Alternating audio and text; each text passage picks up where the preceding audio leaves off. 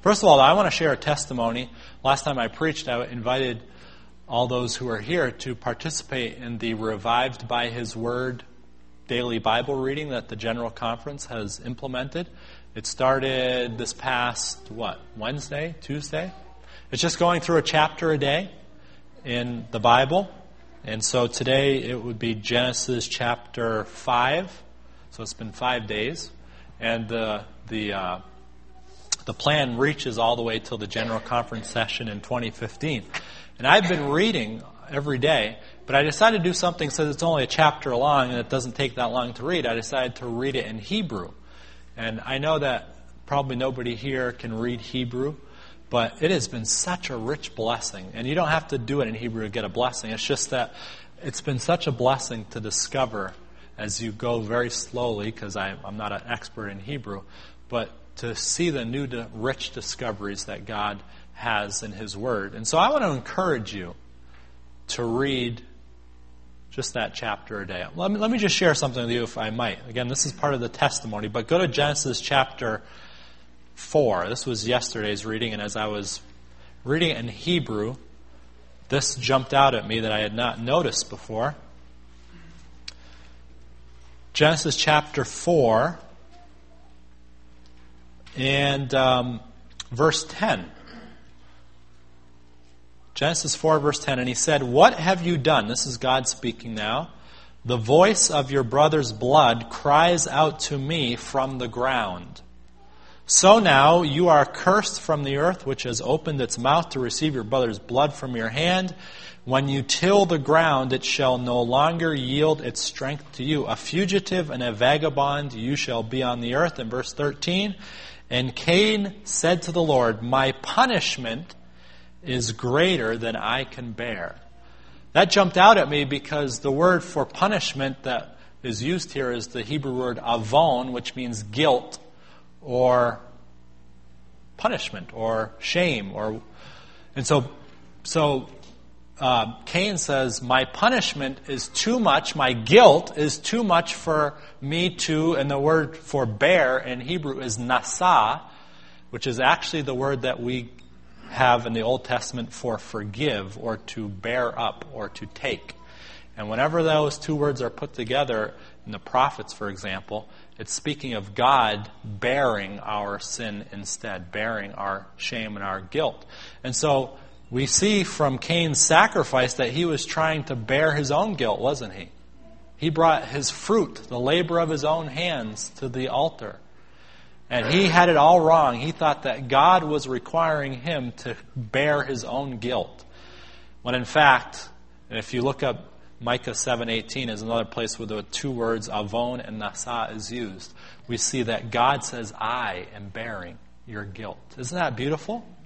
God is the one who bears our guilt. We are not called to bear our own guilt because we cannot bear our own guilt. And God instead wants to lift it up and take it away from us. That's what the word nasa means to lift up, to bear, to carry. And so God says, I'm carrying your guilt instead. And he took it to the cross, did he not? Isn't that beautiful? Let's have a word of prayer now as we get into our sermon, our final third sermon. So let's pray together. Our Father in heaven, we want to thank you so very much that you are a God of grace and love and mercy. And you've given us so many blessings, and the financial blessings are just a small part of the blessings that you give to us, and yet we don't want to diminish those. So we pray that we would just be able to get heart to heart with you, and out of a willing, eager, thankful heart, we would not leave anything out of your reach in our lives, whether it's money, whether it's time, whether it's resources, whether it's our intellect, whatever it is, Lord, that it would all be committed to you for your service. This is my prayer in Jesus' name. Amen.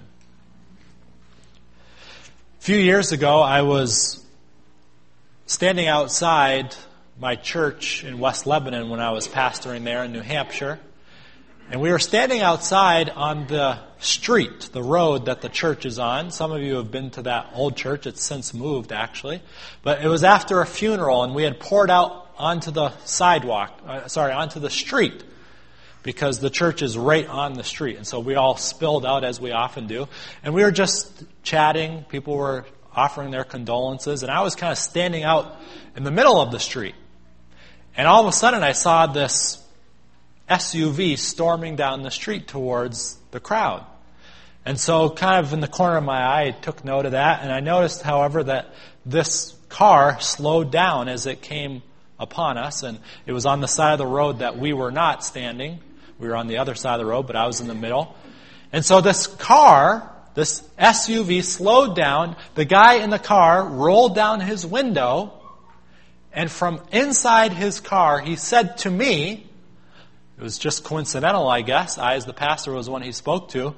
He said, Can you do me a favor? Can you hold this for a minute? I will be right back. And he then, through his window, handed me a magazine. And then, soon as that happened, he stormed off. And I thought, that's really odd. But then I looked down at the magazine, and there in big bold letters at the top of the magazine was the word, the Watchtower. And I said to myself, something tells me this guy is not coming back. the Watchtower, for those who don't know it, is a publication by our Jehovah's Witness brothers and sisters. But as I was analyzing what had happened, I realized that I had been the victim of drive by evangelism. Both literally and figuratively. And it got me to thinking about how do I share the hope that is within me with other people? Do I drop in and drop out? Do I stand from a distance and hand something to somebody, but not get down in the trenches with them? Or do I take an actual interest in their lives? Open the pages of your Bibles this morning to our scripture that we just read in the book of Luke. We're continuing on our series called Seeking the Lost. And again, I'm going to urge you, if you've not heard the previous two sermons or, or one of the two sermons, to go on our church website, bangorsda.org, and you can download those two sermons as well as the study guides. But we've been looking at this topic of sharing our faith of sharing the gospel and why and how and when and where.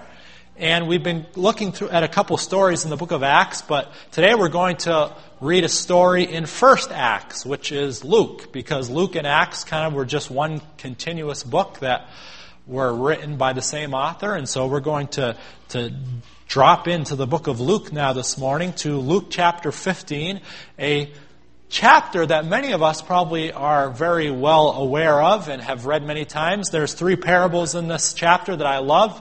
I like to call them the Lost and Found trilogy, a story of the lost sheep, the lost coin, and the lost son. And every story is about that which was lost being found. And it's just a wonderful picture of the gospel, but many times we maybe jump over the introductory words in this chapter, and we're going to spend a little time looking at that this morning. Notice what Luke records in Luke chapter 15. He says, Then all the tax collectors and the sinners drew near to him, Jesus, to hear him. And the Pharisees, verse 2, and scribes complained, saying, this man receives sinners and eats with them.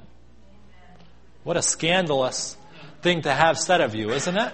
But, but, but Luke says in verse 1, then all the tax collectors and the sinners drew near to him.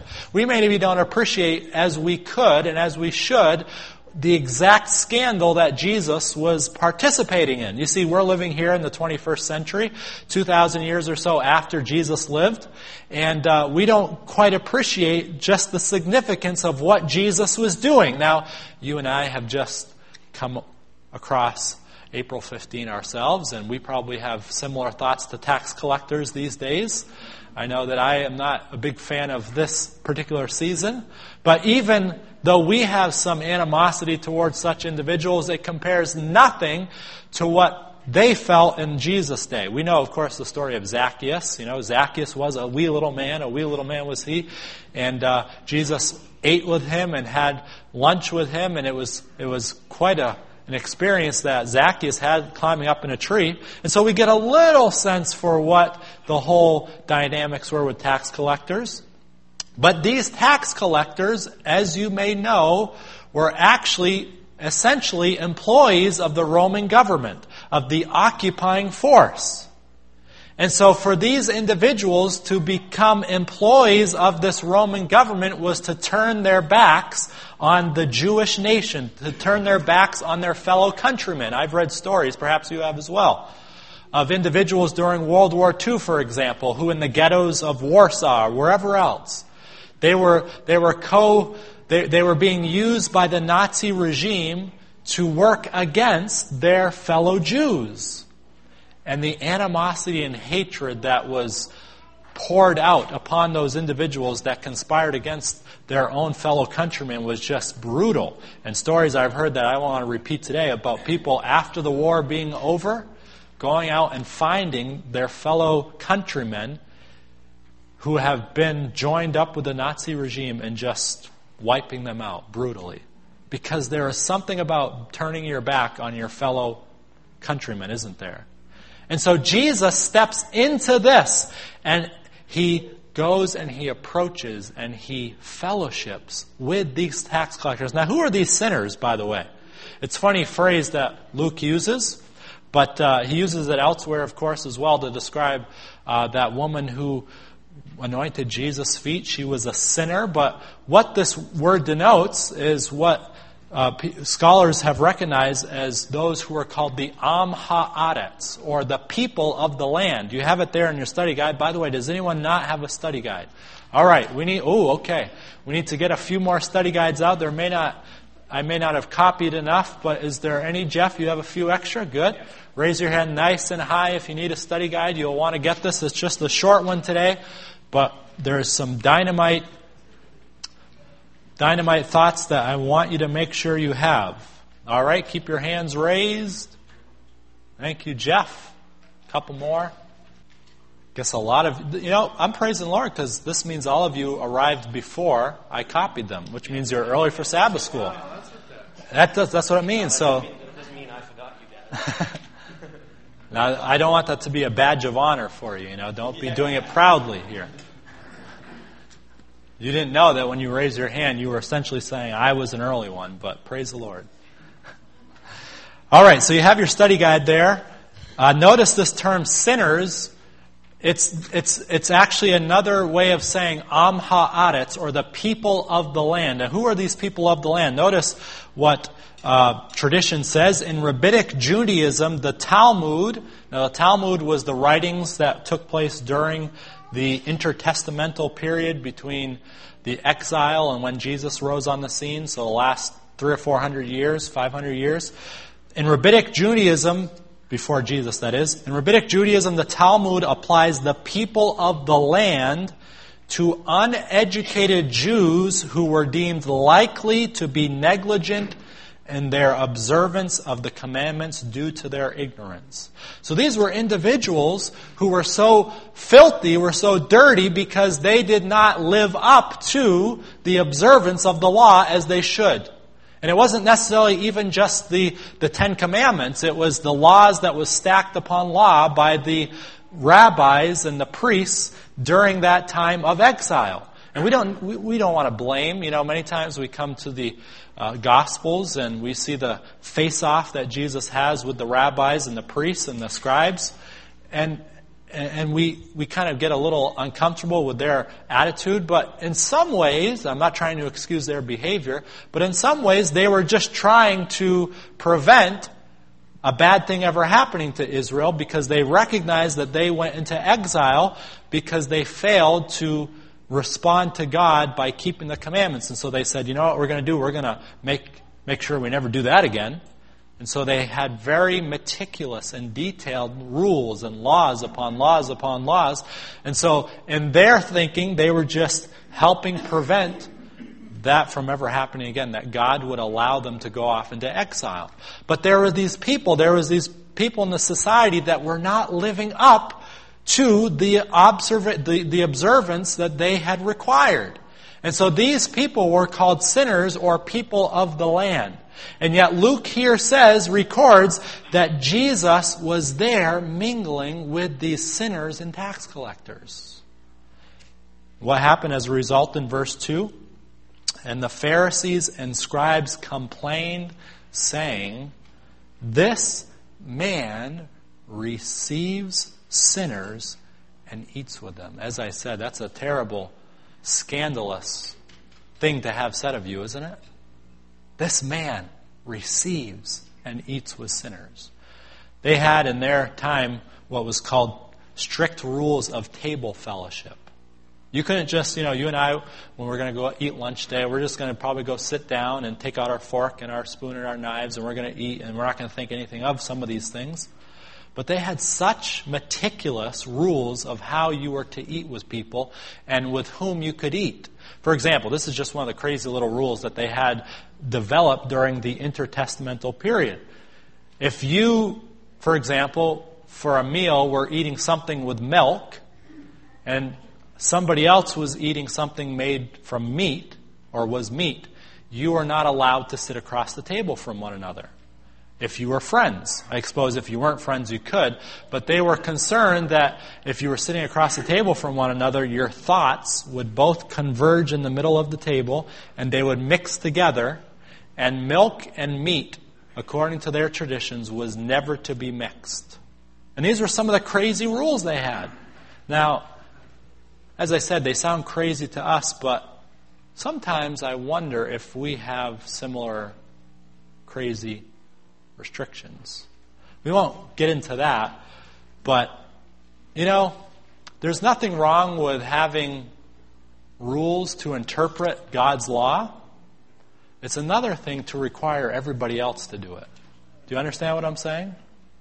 That's, that's another sermon, though. I'm not diminishing the importance of rules and laws and following God obediently. All I'm saying is sometimes when we add rule upon rule upon rule upon rule, we forget why we ever had it to begin with, and then we keep on requiring other people to do it. This is what was happening in Jesus' day. And Jesus was being scandalous because he was drawing near to these people. He was fellowshipping with them. He was eating with them. He was spending time with them. And I'm wondering, friends, is there a lesson in the example of Jesus for us? As we seek to share our faith with others. You have this quotation there from the Ministry of Healing. This is a very well known quotation, but it's something we need to cement in our minds. We need to get it firmly implanted in our minds. Ministry of Healing, page 143. Many of us perhaps can say it by memory, but this is what Jesus was doing right then and right there in Luke 15. Notice what Ellen White says. Christ's method, what? Alone. Good for you guys. Either you filled it out ahead of time or you already knew the quote. Christ's method alone. That sounds pretty exclusive, doesn't it? Christ's method alone will give true success in reaching the people. So when I hear something that only this is what works, I kind of sit up and say, oh, let me take note of this. Christ's method alone will give true success in reaching the people. The Savior passed out tracts as he was driving by. That's what she says, right? The Savior mingled with men. Mingled. We could probably spend the whole sermon just breaking down what that word mingle means. But the Savior mingled with men, not just to hang out and have a good time, but he mingled with men as one who what? Desired their good. He showed his sympathy for them, ministered to their needs, and won their confidence. Going back to previous sermons we had, the way he won their confidence is he had confidence in them. But he won their confidence, then he bade them, Follow me. What about us, though? What about us? Do we take the part of that drive by evangelist? We say, okay, this is what evangelism is. It's passing out tracts. It's passing out literature. It's holding a big evangelistic series where the pastor gets up and speaks. Is it, you name it, X, Y, Z. There's this mentality that we have seemed to have traditionally where I stand over here and you're over there and I'm trying to give you something that you need, and then as soon as you take it, I'm going to leave. But that wasn't Christ's method, was it? Go back to Ezekiel chapter 36. Ezekiel chapter, I'm sorry, Ezekiel 34, because there's an interesting parallel.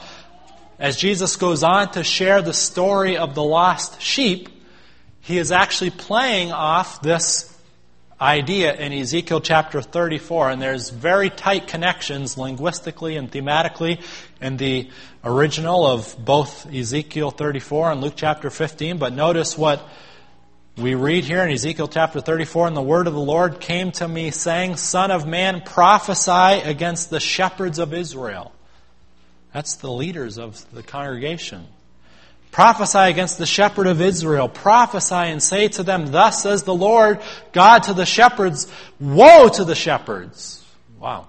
Woe to the shepherds of Israel who feed themselves. Should not the shepherd feed the flocks? Makes sense, right? You eat the fat and clothe yourselves with the wool. You slaughter the fatlings, but you do not feed the flock. The weak you have not strengthened, nor have you healed those who are sick, nor bound up the broken, nor brought back what was driven away, nor sought what was lost, but with force and cruelty you have ruled them. So they were scattered because there was no shepherd. And they became food for all the beasts of the field when they were scattered. My sheep wandered through all the mountains and on every high hill. Yes, my flock was scattered over the whole face of the earth, and no one was seeking or searching for them. What about us? Are we seeking and searching for the lost sheep? Or are we trying to send out bombs that hopefully they'll get the picture? Are we putting up billboards that say XYZ and hoping that millions of people will come to the Lord because they have some billboard about what they're supposed to be doing. I'm not, I'm not trying to criticize these methods. I mean, we've all done them, and you know, there is a place for passing out tracts and so forth. Don't misunderstand what I'm saying. But God's primary method of reaching the lost is seeking and searching and getting down in the trenches with them. You know what this type of ministry is called? It's called incarnational ministry. Incarnational ministry. Now, that term has been co opted. In other words, it's been stolen by a type of movement within Christianity today. And uh, we, I'm not going to go into all that, but it, it's a term that's commonly used in what is known as the emerging church movement incarnational. The term itself and the idea behind it is good.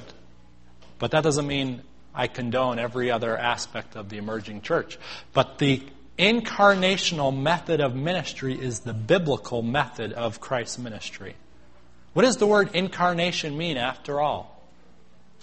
You know what it, you know what it means? You have the uh, etymological meaning of it there to make flesh. In is from the Latin word in, and caro is from the Latin word flesh, or carne, carnis. Do we have any Spanish speaking people here today? You know what chili con carne is, by the way, for those? it's chili with flesh or meat. So what happens is when we have the incarnation, it's Jesus, first of all, coming down and taking on our flesh. The Word became what? Flesh and lived off by himself, right? The Word became flesh and dwelt among us. The Word became flesh and took up residence in our neighborhood. It didn't stand off afar and, and, and do uh, uh, mission trips once in a while and say, okay, I've done my work, now I'm going to retreat back to where I can have safety. The Word became flesh and lived and breathed and moved into our neighborhood. That is what is known as incarnational ministry. That is known as Christ's method, which alone brings true success. So you and I are wondering, how, how, you know, how are we going to do this? How are we going to do this? How are we going to share our faith? How are we going to reach people? How are we going to bring the gospel to others? Again, it's not just about the pastor holding random evangelistic meetings saying, okay, the pastor, rah, rah, rah, we'll get behind you. We'll pray for you, which I hope that we do pray for the pastor as he prepares and shares the evangelistic meetings. But, and it's not about, okay, you know, I'm going to, and I'm kind of, I know I'm kind of being hard on one specific type of evangelism we often do. I, again, I think there's a place for it, but it's not just about me passing out tracts all the time and thinking, okay, that's what evangelism is. And I don't know a person, I'm just going to shove it in their face. And hopefully, by God's grace, and many people have come to the Lord through this method, have they not? I praise the Lord for that. But Christ's method alone will bring true success. Interesting, isn't it, that she says true success. Christ's method alone. He went and pursued. He sought after. He came alongside of. That's what the word parakletos is, after all. To come alongside, to be called alongside of somebody. The Holy Spirit does that with us, does He not? The Holy Spirit comes alongside us. Jesus himself is called the Parakletos in 1 John. He comes alongside us. And the question is are you and I going to take the posture that Jesus took. If the King of the universe, the King of the universe, you know, Jesus could have said, you know, I'm going to leave heaven as my, my mission command center, and I'm going to go for a week down to earth, and I'm going to die, and I'm going to come right back as soon as I can. What type of ministry and effectiveness would that have? But instead, for 30 plus years, Jesus lived and breathed and walked the dusty roads that you and I walk. And he got down and dirty with us, didn't he? He said, I'm going to come alongside of you. I'm going to be with you and hear your heart and share my heart with you. I love that idea that Jesus showed his sympathy for them. One of the most compelling pictures I see of Jesus in the Gospels, the one that always compels me is where it says, and he was moved with compassion. He was moved with compassion. He had sympathy for them. I just got to be honest with you. My natural tendency is to run away from people that are different from me. That's my, you know, I size people up very quickly. I say, okay, does this person come from my same demographic? Yes or no? If they're not, okay, I'm out of here.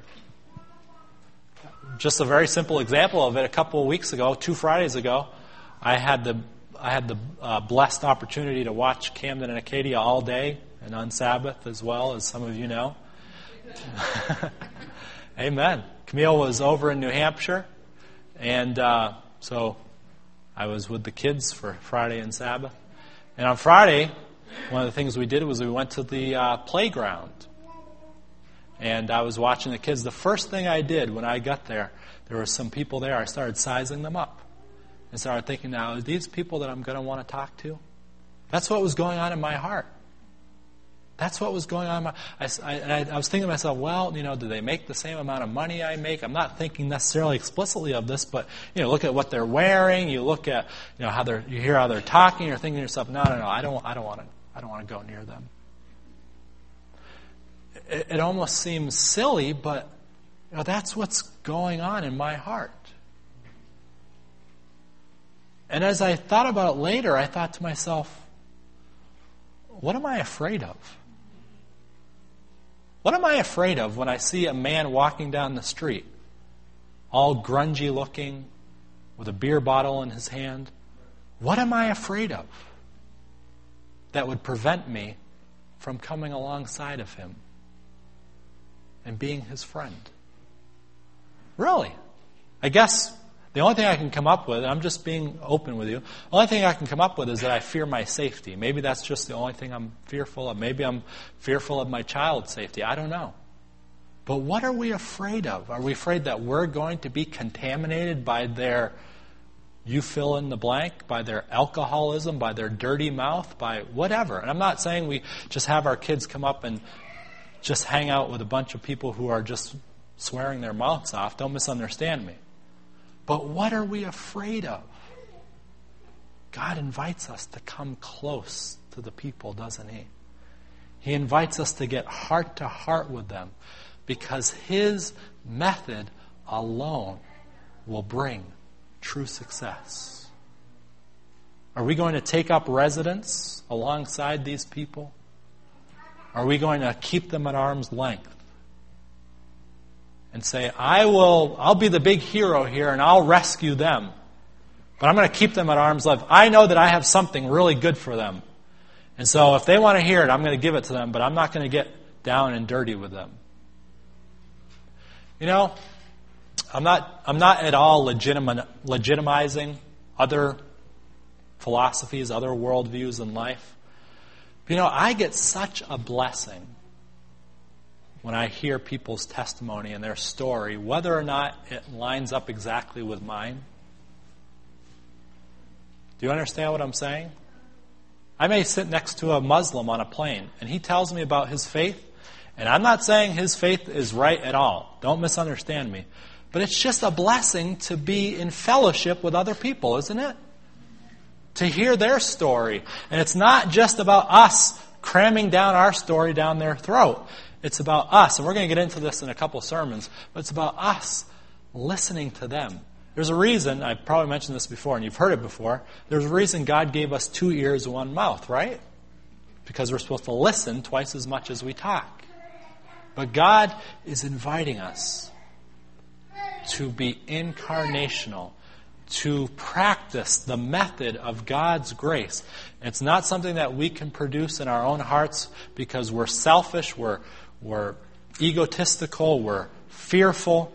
Only as we meditate upon the infinite love and pursuit of Jesus Christ can you and I be compelled to do the same thing. As we look at Jesus, as we behold Him, as we meditate upon the fact that He was constantly in pursuit of other people, we say, wow, if my God is having that heart towards me, how can I not do the same towards others who have far fewer differences from me than I do from God? You follow me? The difference between us and God is like to an infinite degree compared to the difference between you and me and any single human being on the face of this earth. Matter if they're the they're a, a belligerent atheist or they're a, a zealous Buddhist or whatever. The difference between us and them is less than the difference between us and God, and yet God still pursues us and seeks us out and takes up residence and comes alongside us and says, This is what my heart is all about. Christ's method alone will give true success. A couple of years ago, as I was pastoring in Vermont, there was a young lady that came to one of my churches, and she uh, was, I think, a teenager at the time, and she had some um, mental challenges. Uh, she, you know, she was still a fairly functional young lady, but she kept on inviting me to come visit her at her home. And I kept on kind of putting it off, putting it off because it was a long drive from where I was living. And, you know, uh, I wasn't sure. I want to make sure that when I went visited her, her parent would be there, so it wasn't just me visiting with her. And finally, she said, Oh, yeah, you know, you can come over. My mom will be home. And so I said, Okay, I'll go. I'll, I'll go visit you. And uh, I took the long journey to her house, and I pulled in the driveway. And it was, when I pulled in the driveway, I knew immediately I knew immediately what type of environment I was going to be stepping into. It was a very, very, very rundown trailer home. And I got out of the car and I, I uh, walked into the house, and when I stepped inside, I could not believe what I saw. I could not believe the place was an absolute mess. Absolute mess. And uh, there was magazines stacked like up to the ceiling. There were dishes just everywhere in the sink. The floor, it was like you could hardly see an inch of the floor. And uh, the whole time I was there, which was probably 30 minutes or an hour, I just stood up the whole time because there was literally nowhere for me to sit. There was literally no room for me to sit. And, uh, you know, the young lady, she was just so grateful that her pastor came and visited her. And the whole time I was there, I was just, I felt dirty. I felt, man, what am I going to get out of here? I'm just telling you, I'm just being honest with you. This is my natural, selfish heart. Thinking, man, this just place gives me the creeps, you know? And as I, but as I get to talking a little bit more, by the way, ironically, her mother said, "Oh, you should see my daughter's room. It is so dirty." And I was thinking, if that's dirty, I don't to, you know. But as I was visiting there with her, it came up that this young lady had a sibling that just a few months before had put a gun to his head and taken his own life. And this young lady, I think, had had some maturity issues because of. Actually, it, was, it had actually been a few years before because I think her maturity kind of leveled off right at that point after that happened. And her mother worked like round the clock. She was often home by herself. You know, my heart just started sinking as I was hearing her story. And uh, as I got into my car, I said to myself, Shame on you. Shame on you. This whole time, I'm just trying to get out as fast as I can. And yet, here is a young lady whose heart is breaking and broken, actually, who doesn't have one thing going for her. And all I can think about is getting out as fast as I can. And I realized the incarnation of Jesus was a far greater sacrifice than my 30 minutes of visiting at that young lady's house. That's what God's heart is all about, friends, for us. The filth and dirtiness of this earth compares, is just far exceeds anything you and I could ever step into for the sake of evangelism. And yet, God did not spare his own son, yet gave him up for us all. What about us? Christ's method alone will give true success. And so, my appeal to you and my appeal to myself this morning is asking, Lord, how can I reflect your incarnation as I answer the call to reach this community with the gospel message? How can I get down and dirty? Not becoming like everybody else, like taking on all their characteristics and attributes and becoming this XYZ. But Lord, what can I do to come close to the people I am seeking to share the gospel with? So it's not you versus me, but it's us. How can we do that?